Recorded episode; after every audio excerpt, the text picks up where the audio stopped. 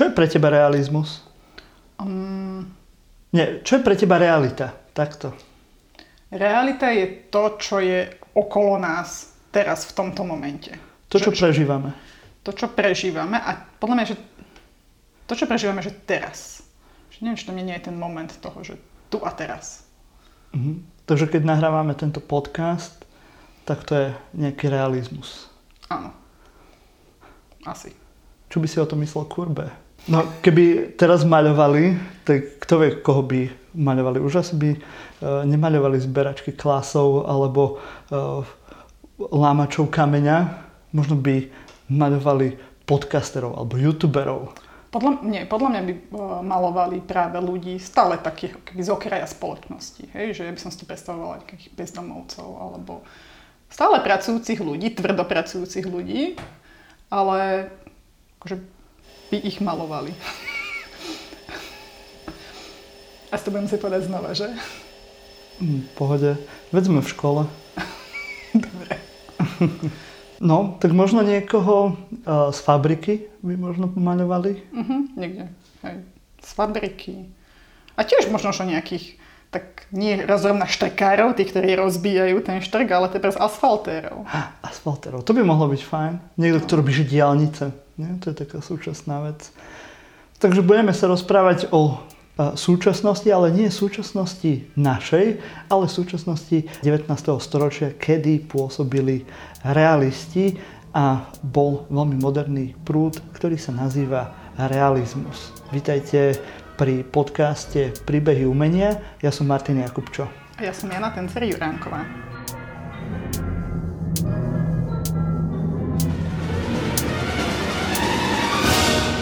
Čo je vlastne ten realizmus? No, realizmus je teda umelecký smer 19. storočia, ktorý sa objavil vlastne nielen vo výtvarnom umení, ale napríklad aj v literatúre, vo filozofii, dokonca si hovoril ešte dokonca v politike. Mhm. Hej. No, všetci asi poznáme skôr ten realizmus literárny, to všetci na Slovensku prešli cez formáciu na maturity a všetci museli vedieť, že čo je definícia realizmu a akí tí spisovatelia tam patria a čo zobrazovali. A tam práve sa často hovorí, že tie realisti zobrazovali tú skutočnosť, tú prítomnosť a práve um, ten mestský život, alebo na, v slovenskom prípade, v prípade slovenských autorov, uh, ten život na tých dedinách, tých Slovákov. A teda je dôležité povedať, že oni teda zobrazovali tú realitu neprikrášleným spôsobom, čiže hej, aj keď zobrazovali život v meste, tak nie je takéto sentimentálne o tom, že ak, aký je to pekné žiť v meste, ale práve také tie nástrahy toho moderného života, problémy práve pracujúceho ľudu alebo chudoby. Hm, veď e, je s tým spojený aj ten Charles Dickens, e, máme tam že Charlotte Bronteovú, ktoré, ktorí práve zobrazovali aj ten, ten mestský život a z tej nižšej spoločnosti, ak si ešte dobre pamätám, z mojho štúdia na strednej škole.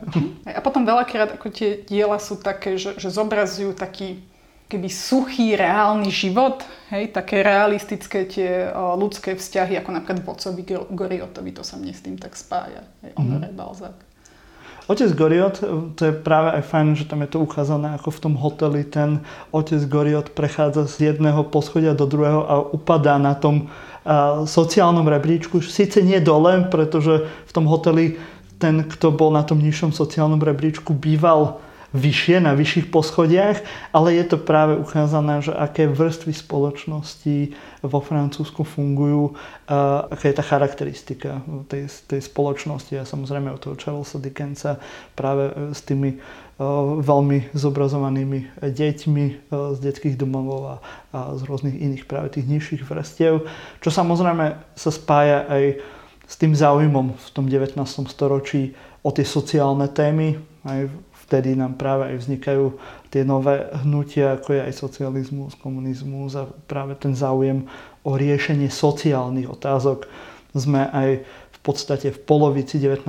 storočia, kde eh, je veľká zmena spoločnosti cez eh, rôzne revolúcie, tie známe meru 8 roky, 48-49, kde sa cez celú cez celú Európu prehnali vlny revolúcií, ktoré mali samozrejme aj ten národný charakter, ale do veľkej miery aj ten sociálny, aj o tú sociálnu rovnosť a tak ďalej. A je to inak zaujímavé, lebo vlastne tie, tie merú 8 roky a vôbec tie revolúcie národné sa skôr asi spájajú s romantizmom, s takým tým akože heroickým a akože istým spôsobom že tak pozitívne naladeným. Mm-hmm. Alebo, Ale... alebo emočne nabitý, možno, že to je správnejšie. A potom ten realizmus, to je také vytriezvenie trochu z toho, nie je to tak? Mm-hmm. Tu je ešte taký akože posun, že je zmena pri tom romantizme, to je ten pohľad do minulosti, hej, práve tá národná otázka, to hľadanie toho prapôvodu, toho vzniku nášho národa. A pri tom realizme, to je ten ďalší krok, práve budovanie nového národa, novej spoločnosti, e, budovanie nejakej spoločnosti založenej na sociálnej rovnosti. A v tom e, sa práve nachádza aj ten realizmus. Ale ako to vyzerá v tom e, výtvarnom umení? Ja si myslím, že úplne na začiatok by sme si mali utriediť dojmy a pojmy. Pretože realizmus často sa používa tak, akože e, ako príde e, človek, ktorý nie je formovaný v dejinách umenia, tak automaticky, keď vidí niečo, čo je namaľované podľa skutočnosti, podľa prírody, tak povie, to je také realistické. Hej, čo samozrejme každý historik umenia zvražti čelo a, a povie, že mm, to úplne realistické nie je. A prečo? Hej, lebo teda treba vedieť odlíšiť medzi realizmom a takým tým verizmom alebo tým naviazaním vlastne na vizuálnu realitu. Lebo dielo môže byť veristické, teda zobrazené tak, ako tie veci vidíme, hej, že človek mm. je človek a ja neviem, jablko je jablko, ale zároveň to môže byť, môže to byť alegória, hej, môže to byť o, mytologický námet. A už v momente, ako ten mytologický námet, nemôže to byť realizmus, pretože sa vlastne bavíme o, nebavíme sa o súčasnosti, ale o nejakej minulosti. Mhm. Ešte dobrý výraz, keby niekto si chcel v svojom slovníku nahradiť pojem realizmus a potešiť tým všetkých historikov umenia, tak napríklad môže použiť, že je niečo mimetické, teda nápodobivé.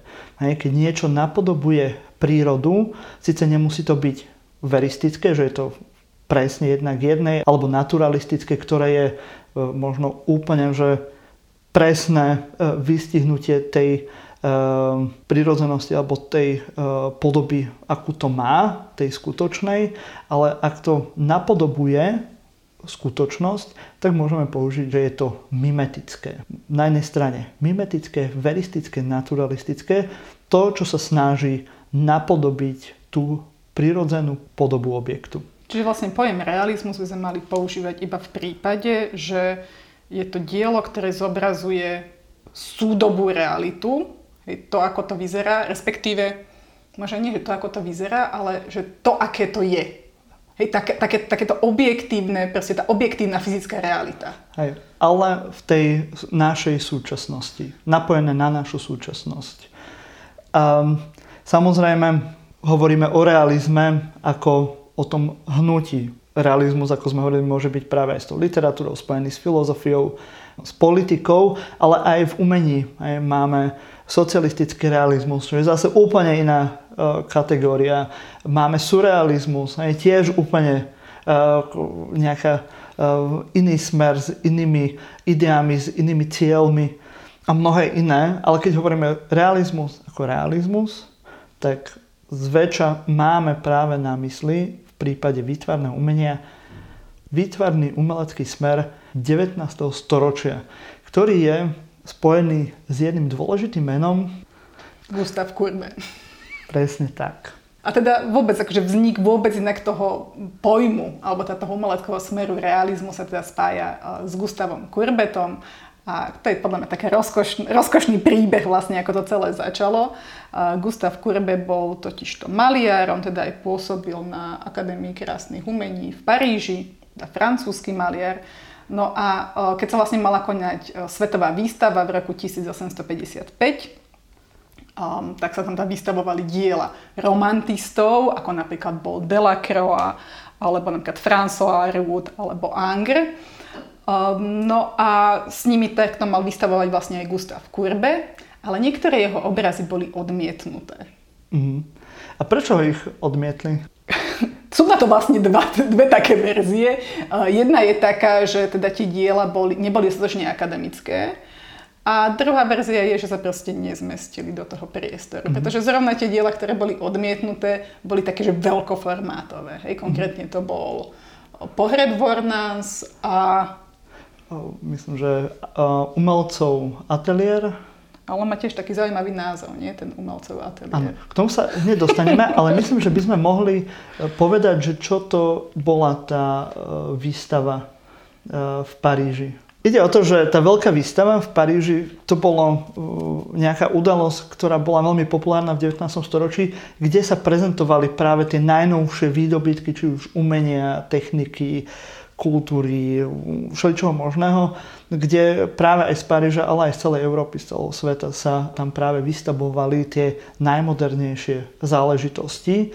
A samozrejme aj v rámci e, toho umenia v Paríži boli salóny, ktoré bola taká akože, e, častejšia vec, kde umelci tej doby vystavovali svoje najnovšie diela a potom bola aj táto veľká výstava, kde tiež sa mohli v rámci nejakého e, širšieho publika odprezentovať e, títo umelci.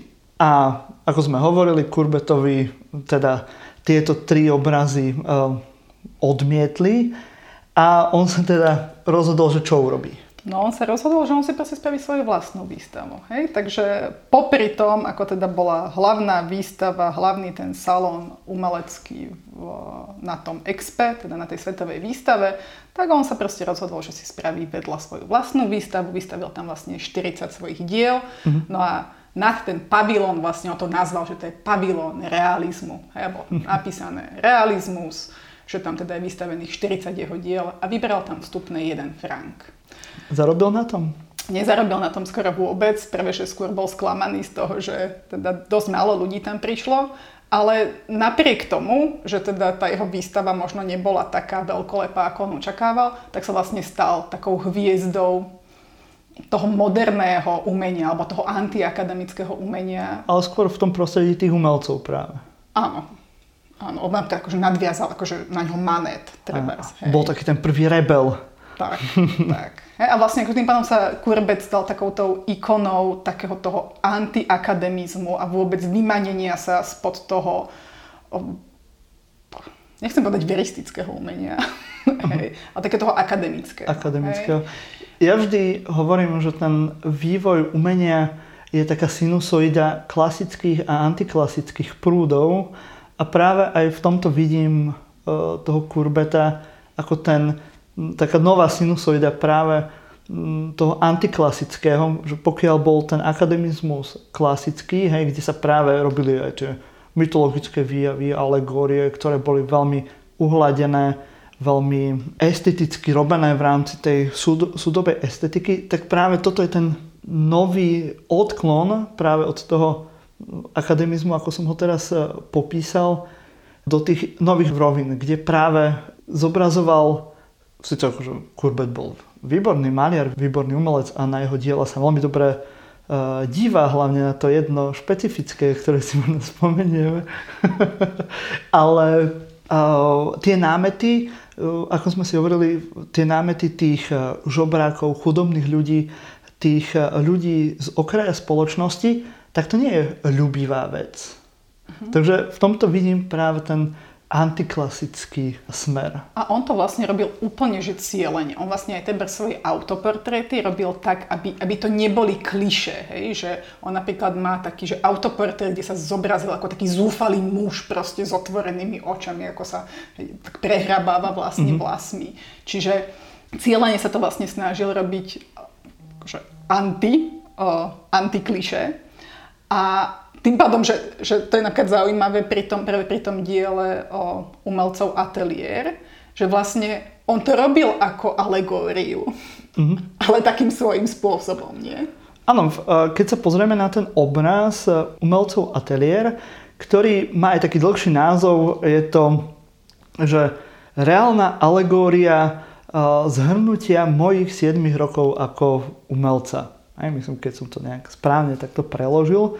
Kde, áno, je to realistický obraz, inak v obrovskom rozmere, ak by ste niekedy mali čas ísť do Muze d'Orsay v Paríži, tak tam si to môžete pozrieť. Je to naozaj obdivuhodná veľká scéna tento rozmer obrazu, ktorý bol určený skôr pre nejaké výjavy bytie a možno väčšie scény naplnené ľuďmi, tak on si v tomto rozmere urobí svoj autoportrét e, vo svojom ateliéri, kde mimo to, že tam vidíme, ako on maluje krajinku, aj, tu si môžeme spomenúť Barbizonskú školu, i keď tej sa asi dnes nebudeme až tak venovať, a vedľa neho stojí nahá žena ako nejaký model, ktorý akože patrí k tomu, čo je, čo je ateliér pre vtedajšieho umelca, tak na jednej strane môžeme vidieť aj predstaviteľov uh,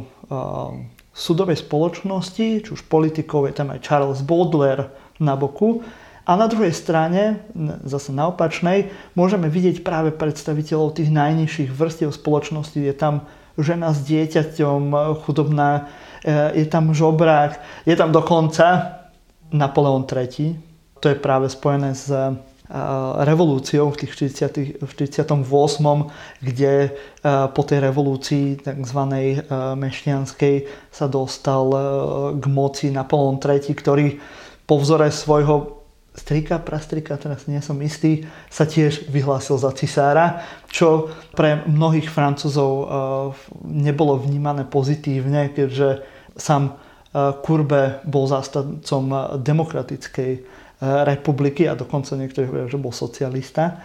Takže dáva ho práve toho Napoleona III. na tú v úvodzovkách zlú stranu alebo tú, tú stranu tých chudákov a nejakých vanšie exploiters, ako tých, eh, ktorí zneužívajú práve tých ľudí vo Francúzsku. A, je to celé riešené ako alegória. Hej, nie je to nejaký, že reálny výjav nejakej reálnej práce v zmysle momentka, ako sú napríklad zbieračky klásov od Mileta, Mileta, Mile... Mileta asi. Od Mileta alebo... Od milého. Od milého. Neviem, ako sa to skloňuje. Strašné je to s tým skloňovaním francúzských zle, mien. Zle skloňujeme vo francúzštine. Alebo la, práve tie lámači kameňov od, od samotného Kurbeho. Kurbeta, Kurbeho. Hm? Who knows? A práve je to taký, že opozitum je to reálna alegória.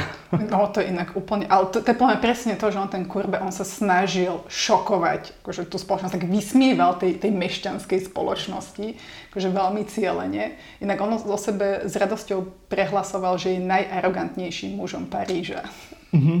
A tak hm, Možno by sme tu mohli aj akože pri, prisúdiť. Jasne, akože keď spravil taký obrovský obraz, akože a, sed, alegória 7 rokov môjho umeleckého života, či ako sa to volá, proste jasné. No. A potom vlastne akože na neho teda tým pádom nadviaz, nadviazali ďalší umelci, ako napríklad Eduard Manet, ktorý je tak napomedzi toho realizmu, impresionizmu, lebo na neho potom nadviazujú vlastne impresionisti a tiež sa snaží šokovať, hej, že tam napríklad známy ten jeho akt, uh, hej, Olympia, mm-hmm ktorý presne on pobúril tých ľudí, lebo však ona teda nahá Európanka sa pozera vlastne priamo na toho diváka takým až vyzývavým spôsobom, bez mm. akejkoľvek hamby. No a teda bolo ale, to veľmi poburujúce. Ale vieš, v čom to bolo ešte poburujúce? No daj, neviem. Lebo to je prostitútka.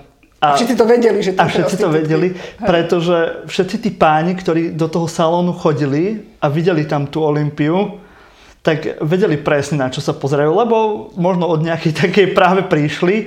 A je to uh, biela žena samozrejme ako v zmysle uh, veľmi... Európanka. Uh, Európanka, ale možno aj... tak na okraj treba povedať, že toto nie je prvá nahá žena v dejinách umenia, ano. ale je to prvá alebo jedna z prvých žien, ktorá je že Európanka a teda nie je to nejaká alegória, že on ju nenazval, že Benuša alebo Diana. Mm-hmm.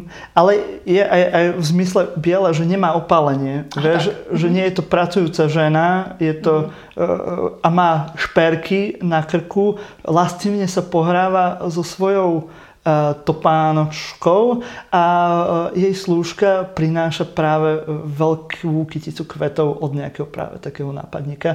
Takže všetci v salóne vedeli presne what's a go a to ich práve pobudilo, že práve im ukazuje tie ich najnižšie pudy uh, týchto pánov uh, francúzskych, ktorí navštevovali tieto, tieto salóny. Potom je krásne, nie? Že ho tohto maneta potom vlastne kurbe tromfol v tom spôsobe, ako pohoršiť vlastne obecenstvo. Hej, namaloval obraz, ktorý to nazval tak záhadne, že pôvod sveta. Vy, čo viete, už sa určite e, pochechtávate. Vy, čo nás počúvate na YouTube, už asi aj vidíte, e, čo je e, zobrazené na, na tomto obraze. Pre vás, ktorí nás počúvate ako podcast, tak Pôvod sveta od Kurbeta je veľmi krásny obraz, ktorý zachytuje vo veľmi detailnom zábere ženské prirodzenie. Odhalené, musíme povedať. Takže um, je to na tú dobu pomerne šokujúce dielo. Inak akože na tú dobu, to pláme dneska, keby si niekde vystavil, tak ľudia. Presne toto hovorí aj Marina Abramovič, ktorá hovorí, že je to tak silné dielo, že ešte aj dodnes a šokuje ľudí, ktorí to vidia. Myslím si, že keby do hociakej galérie, síce by to asi nemalo taký poprás, lebo kade, čo, sa, kade čo som videl už v galériách, aj v posledných týždňoch, ale stále myslím si, že pre takú akože strednú vrstvu ľudí u nás by to mohlo byť veľmi poburujúce. Keby sme to porovnali s tým, že keby to bolo napríklad v televízii dnes, hej? alebo hoci kde na internete, pre väčšinu ľudí by to mohlo byť poburujúce. A Marina Abramovič tiež pri tomto hovorí, že správne dielo umelecké by malo predikovať budúcnosť. A v tomto myslím si, že Kurbe do veľkej miery predbehol svoju dobu a, a dodnes akože nám môže doslova nastavovať zrkadlo. Samozrejme, impresionisti alebo aj samotný Mané sa nielen v tomto, hej, ako pobúriť spoločnosť, inšpiroval Kurbetom, taktiež rovnako ako Kurbe, aj impresionisti si vytvorili svoj vlastný salón, kde vystavovali svoje obrazy, ktoré neboli v zhode s nejakou tou mešťanskou estetikou toho akademizmu. To je tiež veľmi akože revolučná vec práve. Tým vlastne Kurba keby otvoril dvere všetkým tým nasledujúcim umelcom, vlastne všetkým avantgardám, lebo im vlastne ukázal, že však oni sa nemusia viazať na ten oficiálny salón hej, Akadémie krásnych umení. No a čo, spravíte si vlastnú výstavu. Mm, takže teraz už mohol byť umelcom hocikto. Ďaká Bohu.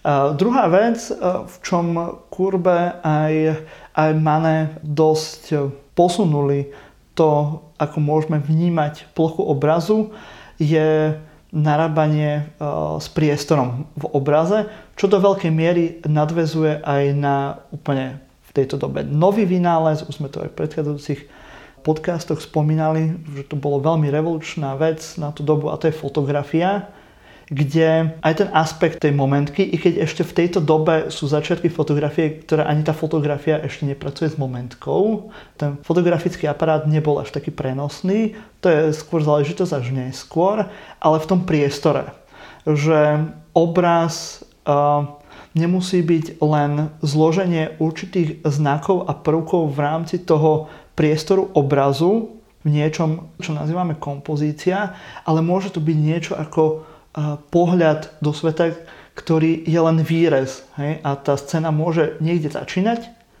ešte mimo obrazu, a niekde končiť tiež mimo obrazu. A to je práve príklad pohrebu v Ornán, práve od toho kurbeta, kde vidíme, že tí ľudia, ktorí sú zobrazení na tomto pohrebe, tak ten zástup končí a začína mimo obrazu a to napríklad na to tiež impresionisti potom neskôr, a nie len impresionisti, nadvezujú aj samotný Gauguin alebo už pri tom Manetovi aj slávny obraz s tým ba- nie, bank, balkón.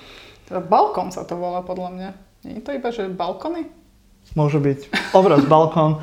Napíšte nám, ak poznáte právý názov tohto obrazu, lebo samozrejme som si to neza- nenapísal do poznámok. Ale práve v tomto sú tie novinky, novosti a Kurbe je právom považovaný práve za takým akože otca tej avantgardy, pretože Určite. pri mnohých veciach, ktoré sme si teraz spomenuli, e, nastavil to, kam sa bude umenie nasledujúcich niekoľko desaťročí vyvíjať. A ja by som možno ešte jednu iba mala poznámku k, ku Kurbetovi ako realistom vo všeobecnosti, že to je možno že taká drobná vec, ale napríklad, že toto je presne to obdobie, kedy začínajú tí umelci malovať v plenéri. Mm-hmm. Hej, lebo vlastne začínajú sa farby vyrábať v tubách, čo je teda veľká vec. Tým mhm. pádom tí umelci môžu výjsť von a ten realizmus, keď chcete namalovať realistickú krajinku, no nemôžete to robiť doma v ateliéri, musíte výjsť von, hej, spraviť si aspoň základ, hej, základné náčrtnutie vlastne v exteriéri. No a na to potom vlastne nadviažu, nadviažu uh, impresionisti, ktorí tie obrazy komplet budú robiť vlastne v plenéri. Mm-hmm. Takže tak realizmus je super. A hlavne už viete, že teda keď sa povie, že je niečo realistické, čo tým uh, máte na mysli. Hej. Ste o niečo múdrejší a môžete uh, takto potom opravovať svojich kamarátov. A určite, Poučať. Budete veľmi obľúbení. budete veľmi obľúbení v kolektíve. Rovnako ako my. tak. Toto bol podcast Príbeh umenia. Rozprávali sme sa o realizme ja som Martin Jakubčo. A ja som Jana Tencer Juránková. Ešte vám pripomeniem, aby ste si dali do odberu náš podcast alebo náš YouTube a aby ste robili všetko, čo sa patrí teraz na moderného človeka, aby ste e, páčikovali, komentovali, ja neviem, srdiečkovali, ja neviem, čo vy si vymyslíte, ale každá vaša podpora e, je pre nás veľmi dôležitá. Takže majte sa krásne a zostaňte kreatívni.